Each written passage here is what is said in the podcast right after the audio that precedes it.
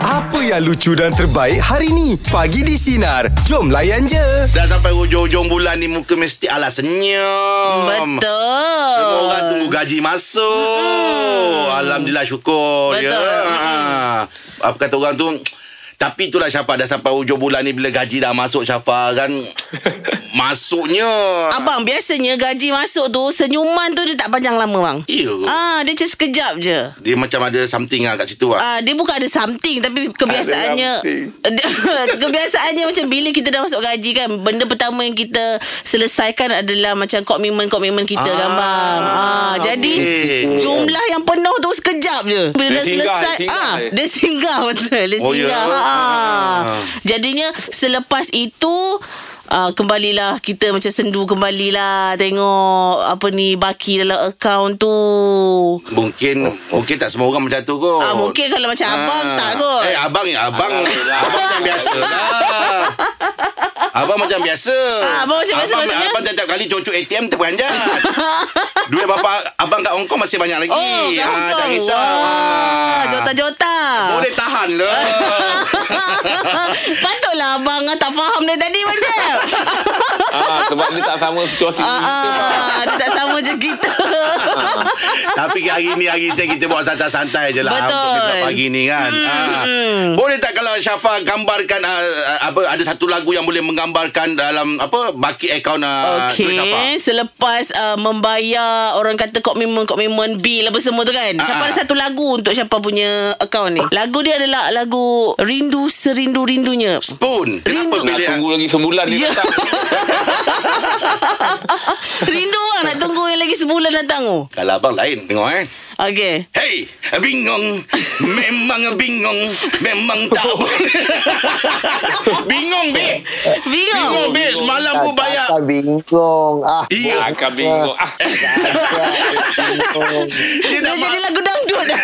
Dah sampai ke Abang Ayam dah jadi lagu dangdut. Ya Macam Syafa sama Syafa Bila dah masuk bah- Dah bayar-bayar komitmen Apa semua Ah, tengok ah. Oh yang ni masih tak settle lagi Yang ni masih tak Dia kena pandai lah Kena pandai susun lah kan Betul lah. Ah, Itu yang bingung tu Oh. Ya. Bingung lah. Konten lah. Kalau Jack dengan Naim Ada apa lagu yang boleh menggambarkan ni Okay Kehilangan Oh, Cuma hilang lah. Abang Kehilangan. Yati cuma hilang.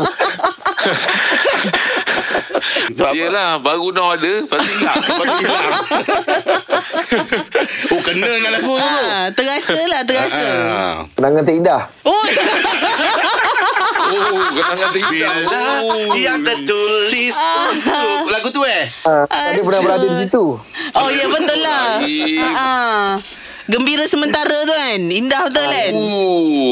Oh. Tapi Terindah. Aim lagi tepat lah rasanya lagu Jangan kianati kot Ayah. Yang memilih aku Sebab kat situ ada Rahim kali juga ada keladak-keladak sikit ah, ah. Husky lah orang Kianati panggil hati Okey Untuk meja pagi ni Kita santai-santai je lah Yes. Hari ni hari Senin Jangan stres-stres Betul. Okey kita nak senari, uh, senari kita berkongsi dengan kita Gambarkan baki ak- akaun anda Dalam tajuk lagu ah, Tadi apa dah bagi dah Bingung Bingung. Dia dah bagi kehilangan Ah, ada juga yang lagu Kai Bahar bang, Bengang. Oh, bengang ada juga. Ada Okey, juga. anda macam mana? Lagu apa yang menggambarkan akaun anda ya? Okey, jom. Cik Azli, selamat pagi. Selamat pagi. Cik Azli buat panggilan pada mana awak? Putrajaya. Oh tak, ah, Oh. Putrajaya orang orang kaya insyaAllah. Okey, Cik Azli, apakah lagu yang menggambarkan baki akaun anda? Ha, ini lagu, saya rasa lagu hutang baru ni, Flow ATH. Lagu macam mana? Floor 88 Ha, hutang. hutang. Apa kena dengan lagu hutang pula tu? Ha, ini untuk yang apa, kita bukan sindir lah kan. Untuk yang, apa nama, yang payah hutang. Ha, kau kena pasang lah. Tantan gaya. Cik Azli, jangan putus-putus. Jadi pun work from home ke? Oh. Cik Azli sampai situ je. Dah, ya. Ah, dah putus, Tapi putus. Ah. faham lah Utang lah Dia Hutang cakap lah. tadi lagu hutang kan. Ah. Yalah bila gaji masuk tu Banyaklah benda Lah, yang kena Nak, Nak kena settle settlekan hutang, lah. ah, kan. betul? Ah. Ah, itulah dia hutang eh. Juga. Walau putus-putus faham juga ah. Yalah. Pas- Pasal dia, tak- pasal dia dapat sebut lagu awal dia tadi. Betul, dia dah bagi tajuk. Lagu Ah, awal. yalah. Kita pun Ah. relate lah. Ah, betul lah hutang. Mm-mm. Okey okey lagu hutang. Macam Angah kan? Lagu hutang tu A- A- Angah ada banyak ke benda yang nak bayar? Tak ada kan? Eh banyak juga Ya. Angan Ah, Angan sebab tak ada lagu orang bayarkan. Kalau ada dia ambil lagu tu. Orang tolong bayarkan Orang tolong settlekan eh Allah Akbar Ay, Sebenarnya kita boleh pakai semua lagu tu Betul. Ah, Semua boleh pakai lagu hutang tu Ah. ha. Wati selamat pagi Selamat pagi. Wati buat panggilan pada mana awak? Saya daripada uh, Seremban. Hmm, Okey. Seremban. Wati lagu apa ni yang menggambarkan baik ak- akaun anda ni? Uh, selalunya memang lagu yang uh, agak uh, slow motion lah sedih-sedih. Tapi bulan ni agak lagu Ku Bahagia lah. Oh, Oh, ya. gitu. Itu yang kita nak dengar. Ada bonus ke? Ku bahagia eh. Alhamdulillah. Oh, bahagia Lagu- moderator ku lah. Lagu apa asalkan ada macam sin, uh, apa sinar kebahagiaan ke apa-apa asalkan. Uh, uh. Yelah, awak- awak jangan tanya saya lagu awak. Abang dia dah cakap dah lagu ni Ku bahagia Siapa Eh, nyanyi? Ah. Meli go slow Meli go slow Ah, ah. Ya, Oh, Melly Go Slow. Lagu ada apa dengan cinta Kan Kan Wan Ya, ya. Ah. Zaman- Zaman-zaman kita ke siapa? Ah, eh, zaman-zaman kita lah Zaman, Bukan zaman-zaman abang-abang ni Mana? Abang dengar lagu tu. Macam mana sikit bang Jadi sikit bang Bentar kejap kita nyanyi. oh, lagu Melly Go Slow ya? Ah, ah. Tapi tu untuk bulan-bulan kebahagiaan je lah. Mm-mm. Uh, biasa tu uh, macam tu lah. Macam yang sebelum cakap kehilangan. Ah, ah. Ah. Ba- macam macam uh, Wati Wati sendiri uh, bekerja ke atau macam mana? Uh, bekerja. Ha ah. So, uh, me- memang kita kena macam pandai manage duit lah. Betul So, uh, sebab kita pun tahu kan komitmen kita berapa. Hujung bulan kita dah boleh agak dah sebenarnya kita dapat berapa. Ah, kan. ah, Betul Kita tahu dah plan dapat bonus ber- bila bulan berapa so kita kena pandai manage lah kat situ. Betul. Betul. So, sebab kita plan kita ada uh, lagu bahagia, lagu sedih, bahagia balik, sedih balik, Lagu sendu lagi ha, ah. sendu balik. Ah, Uh-huh. tak apalah itu perjalanan lah. Ha ah. Betul-betul. Rezeki lah masing-masing. Eh betul ha, ah. Betul lah Yang penting macam awak kata tadi lah Ada kena ada perancangan yang baik Ah, ya betul. Kalau tak memang sendu lah sampai 12 bulan. Oh risau dia buatnya ha. Makan tahun Okey Wati terima kasih banyak Wati ya Okey, bu- okey. Alright Okey Macam siapa sih macam mana Siapa setiap bulan bila ada masuk Dah, dah buat dah, dah buat apa Betul Susunan dah apa yang keperluan Pengatingan, apa ni pengatingan. Ah, Betul pengatingan. sebabnya sekarang ni kan bang apa yang penting sebab kita dah makin Hmm. maju, teknologi dah makin mantap orang kata. Dia dah ada auto deduct. Oh. Ah, kalau macam simpanan tu, kalau abang set tu bulan-bulan tu dia dah tolak dah. So kita macam dah tak payah pening, tak payah pening macam oh kena Oh, masukkan pergi- manual ke, tak payah. Ah, Dia bayar automatik ke Betul. rumah ke kereta Ah, apa ah, semua Betul. Ha. ah. Oh bagus lah eh Ha, cuma ni kita kena tahulah jumlah-jumlah yang keluar Cukup tu. tak? Ha, Ah. betul. Macam isteri saya bagus lah. Ah, Isteri, ah, isteri saya memang dia dia pandai. Dia buat dia dah pandai susun lah pengasingan kan. ah, Ah, ah, ah. bagus tu Ah, tapi, ma- tapi masalahnya pengasingan tu gaji aku tu. eh abang itu penting tau ha financial management. Bagus Baguslah Ah. lah, kalau ada macam tu. Ah, Allahu Betul, akbar. betul, Topik kita gambarkan baki akaun anda dalam tajuk lagu. Cik Din selamat pagi. Okey, selamat pagi. Assalamualaikum. Waalaikumsalam. Apa je dia? Okey, ya. Yelah kalau nak menggambarkan bakit kawan lah kan dengan lagu. Ya, saya punya lagu di sana menanti, di sini menunggu lah. Siapa yang menanti, siapa yang menunggu. yang menanti, uh, biasalah duit bank apa semua. Ah. Ah. yang menunggu, duit rumah. Ha, macam tu lah. Duit Oh. kereta. Macam tu lah. Kesian Siapa Kan. ingatkan yang menanti nombor satu, yang menunggu nombor dua. Jangan. kan? Nanti tidur luar. lah. Macam kau pilih aku ke apa? Sekali jalan Ah, lah. Siapa? Kau jangan buat hal. Aku jauh ni. Cik Adi. Aduh, siapa berani sebab Bayim jauh je. Kan. Aduh. Ha, macam tu lah dia punya gambaran. Ah. Ah. Betul lah eh. Dua-dua menunggu keluarnya duit tu lah kan maksudnya. Ya. Ha, Ah, ha. duit tu kadang-kadang kita dapat gaji tu duit tu bukan kita punya semua. Betul. Yalah. Ah, kan, kita edar ke sana, edar ke sini kan. tu. Hmm. Di saat kita menanti Dah ada orang yang menunggu kan Ah, Ui, Cik, Eh. Tukar lagi lirik. Tu. eh. Lepas tu hanya satu persinggahan. Itu pun boleh juga buat lagu. Oh, tambah masuk lagu. Ah. Memang banyak lagu yang kena sebenarnya dengan account bank kita. Banyak, banyak, banyak. Itu Sebab je akhirnya lah. aku yang tersakiti tu. Jadi kau. Judika, Judika. Ada lagi siapa nak sambung lagu? Ha, Ah. ha. Lala lagu abang juga yang tadi, bingung. Bingung. Semua dah tak ada dah Itu last kali lah. Ah, lala sekali bingung lah tu. Ah. Allah Akbar. Okey, Abang Din. Terima kasih atas perkongsian pagi ni, Abang Din. Okey, sama-sama. Okey, Assalamualaikum. Waalaikumsalam.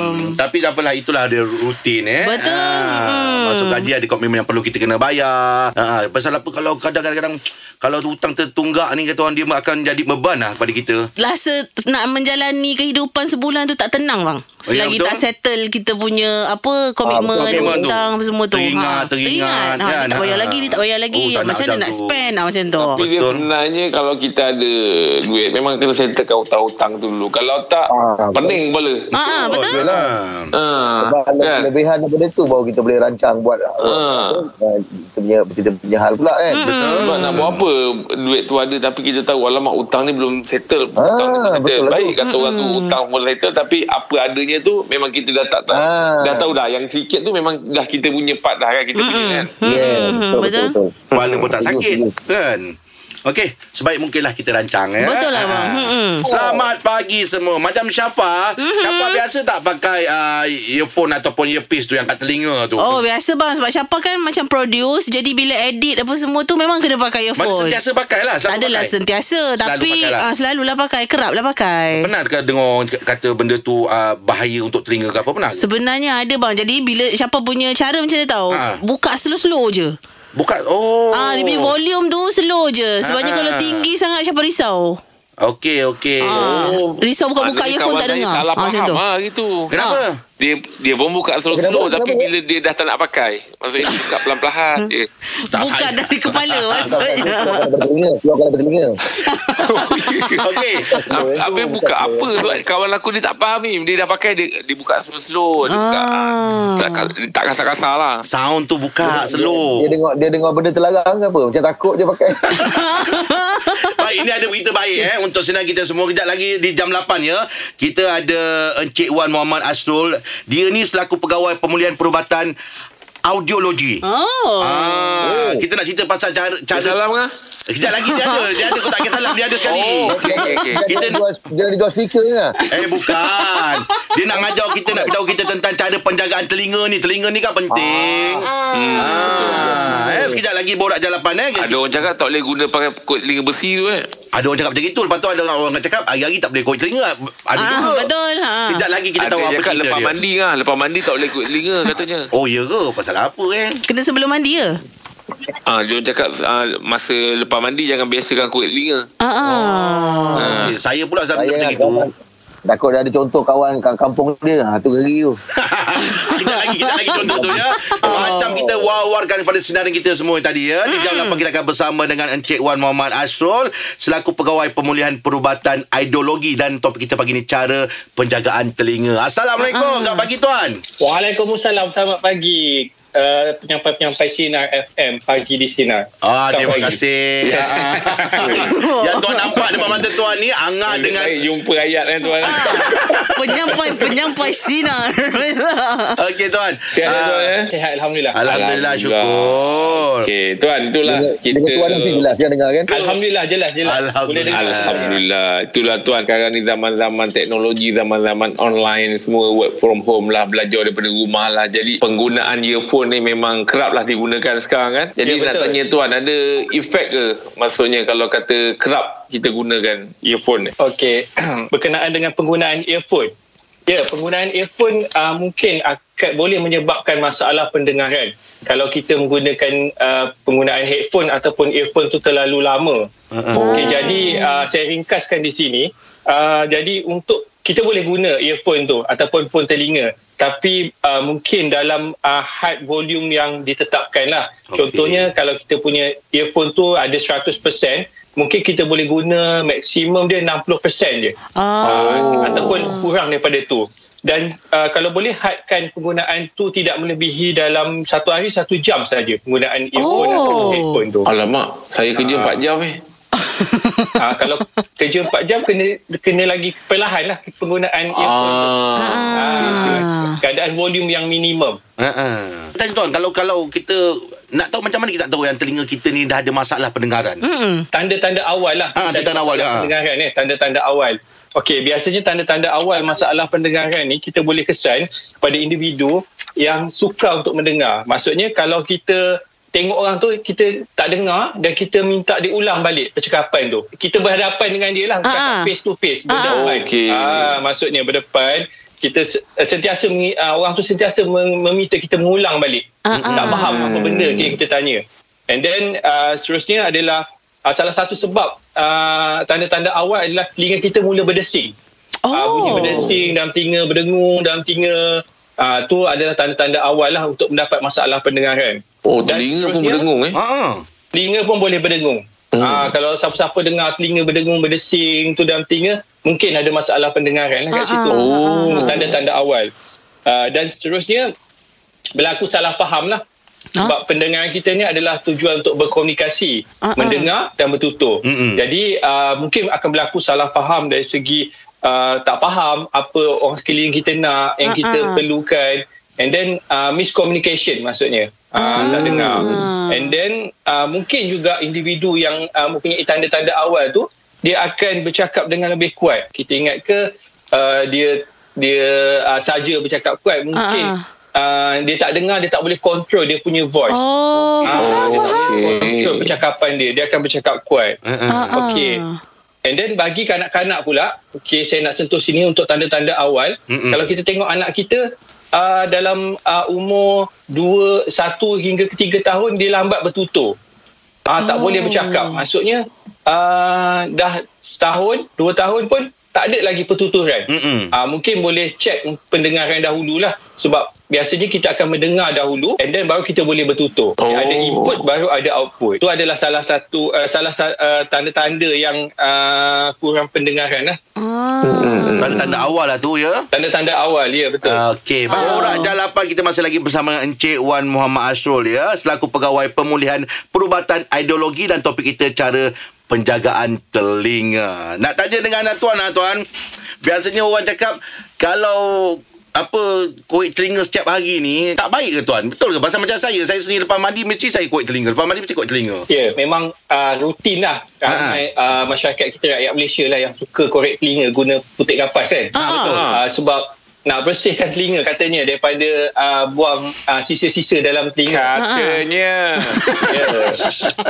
Memang ramai yang suka buat macam tu. Lepas mandi uh, rasa tak ada kerja nak nak nak apa ni nak korek sedap sedap lah rasanya kalau kalau Sedap lah. guna Ha, petik ha. kapas tu.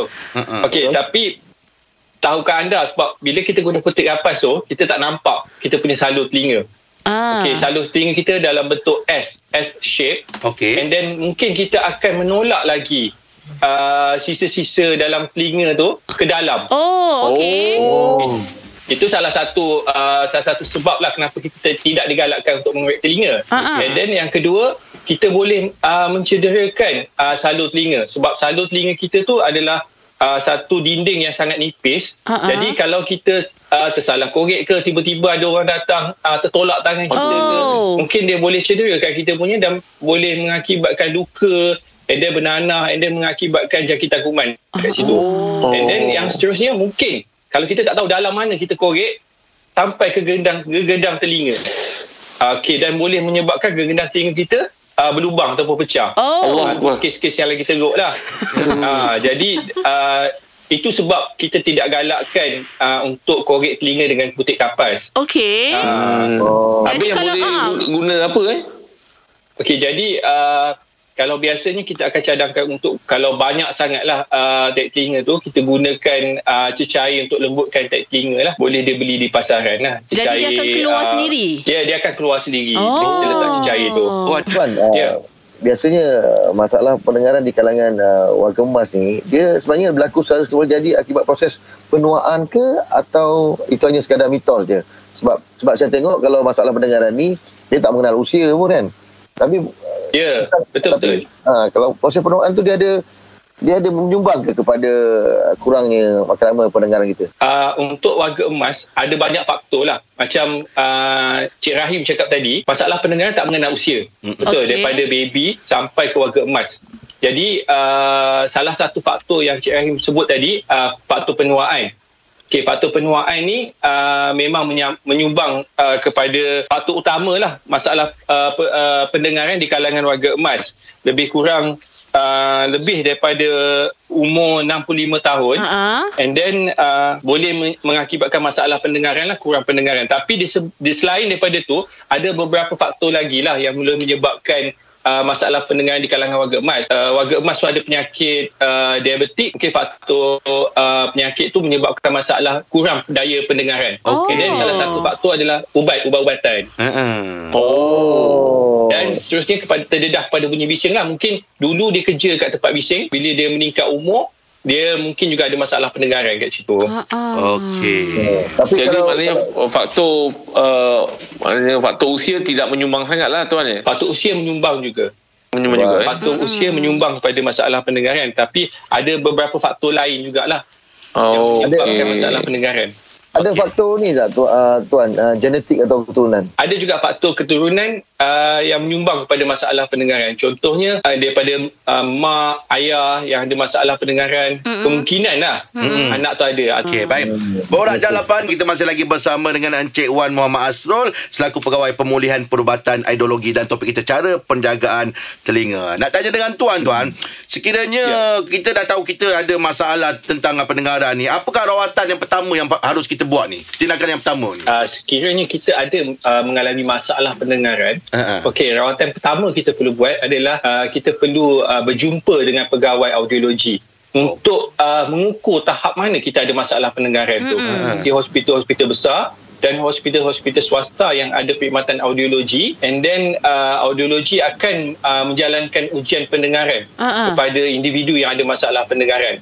Okey, seterusnya jika didapati individu tersebut mempunyai masalah pendengaran yang teruk, so kita boleh uh, cadangkan untuk memakai alat bantu pendengaran lah. Ah, ah. Okey. Okey, alat bantu pendengaran hearing aid tu. Mm-mm. Okey, and then uh, hearing aid tu dapat membantulah dari segi untuk mendengar. Tapi selain daripada alat pendengaran ada ada ke uh, penggunaan ubat yang uh, dibenarkan tuan? Okey, maksudnya uh, jika uh, masalah pendengaran tersebut uh, bukan uh, disebabkan oleh uh, masalah pendengaran uh, saraf dekat dalam, Mm-mm. maksudnya kita ada dua jenis masalah pendengaran, uh, bahagian telinga dalam dan uh, masalah pendengaran di bahagian telinga luar dan mungkin disebabkan oleh Uh, masalah tadi kan korek telinga tiba-tiba uh, luka dekat salur telinga ataupun gegendang telinga tu bocor Mm-mm. okey yang tu boleh diubati Ah. maksudnya uh, nanti uh, mungkin ENT doktor pakar ENT akan bagi ubat ataupun melalui pembedahan. Pembedahan. So kemungkinan pendengaran tu akan pulih kembali. Hmm. Oh. Oh, ha, dia ada bedah. banyak jenis masalah pendengaran ni. Hmm. Tuan, sejauh mana tuan yang saya pernah dengar orang cerita-cerita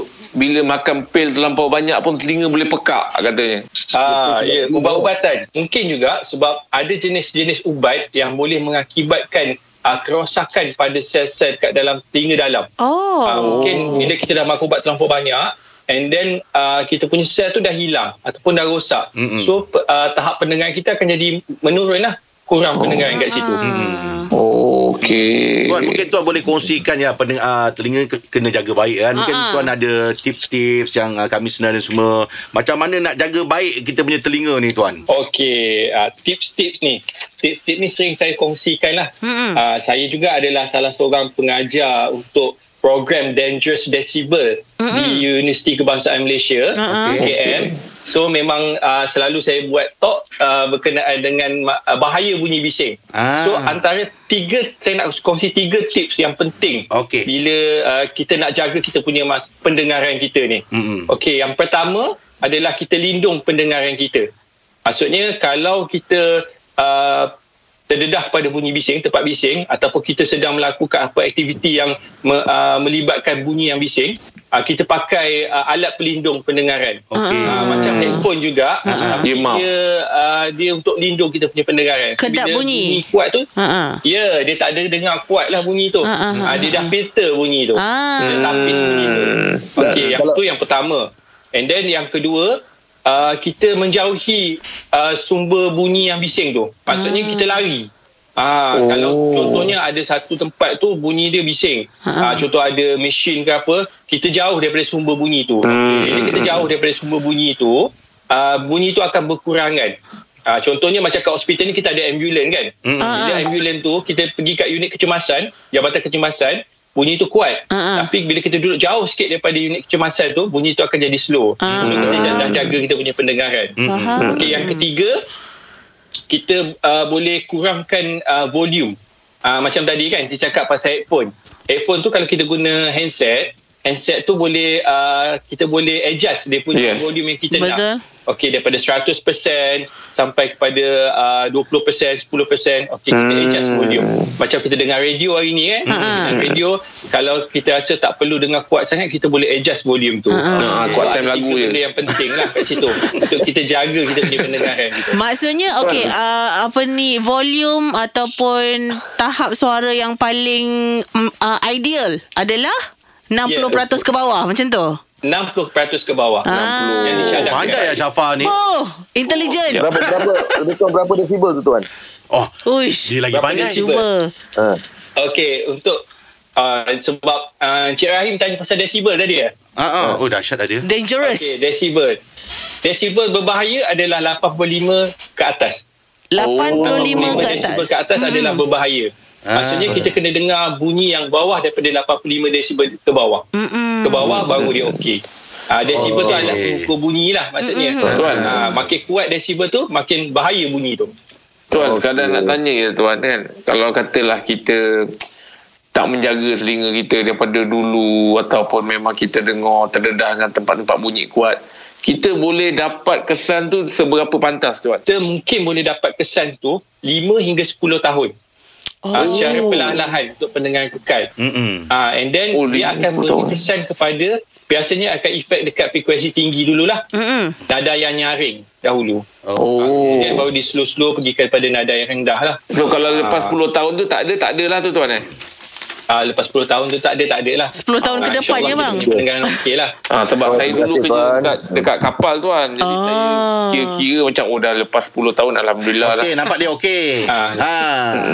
Okey tuan. Kau kata kan. kami pagi di sini nak ucapkan terima kasih banyak dan atas perkongsian yang cukup manfaat untuk kami rakyat Malaysia. Terima kasih banyak tuan. Kalau Terima ada kasih, Tuan. rezeki, next time kita akan berjumpa lagi tuan ya. InsyaAllah. Okey, terima kasih. Selamat pagi. Selamat pagi. Okey. Dengarkan setiap hari Isnin hingga Jumaat bersama Jeb, Rahim dan Angah di Pagi di Sinar bermula jam 6 pagi. Sinar. Menyinari hidupmu.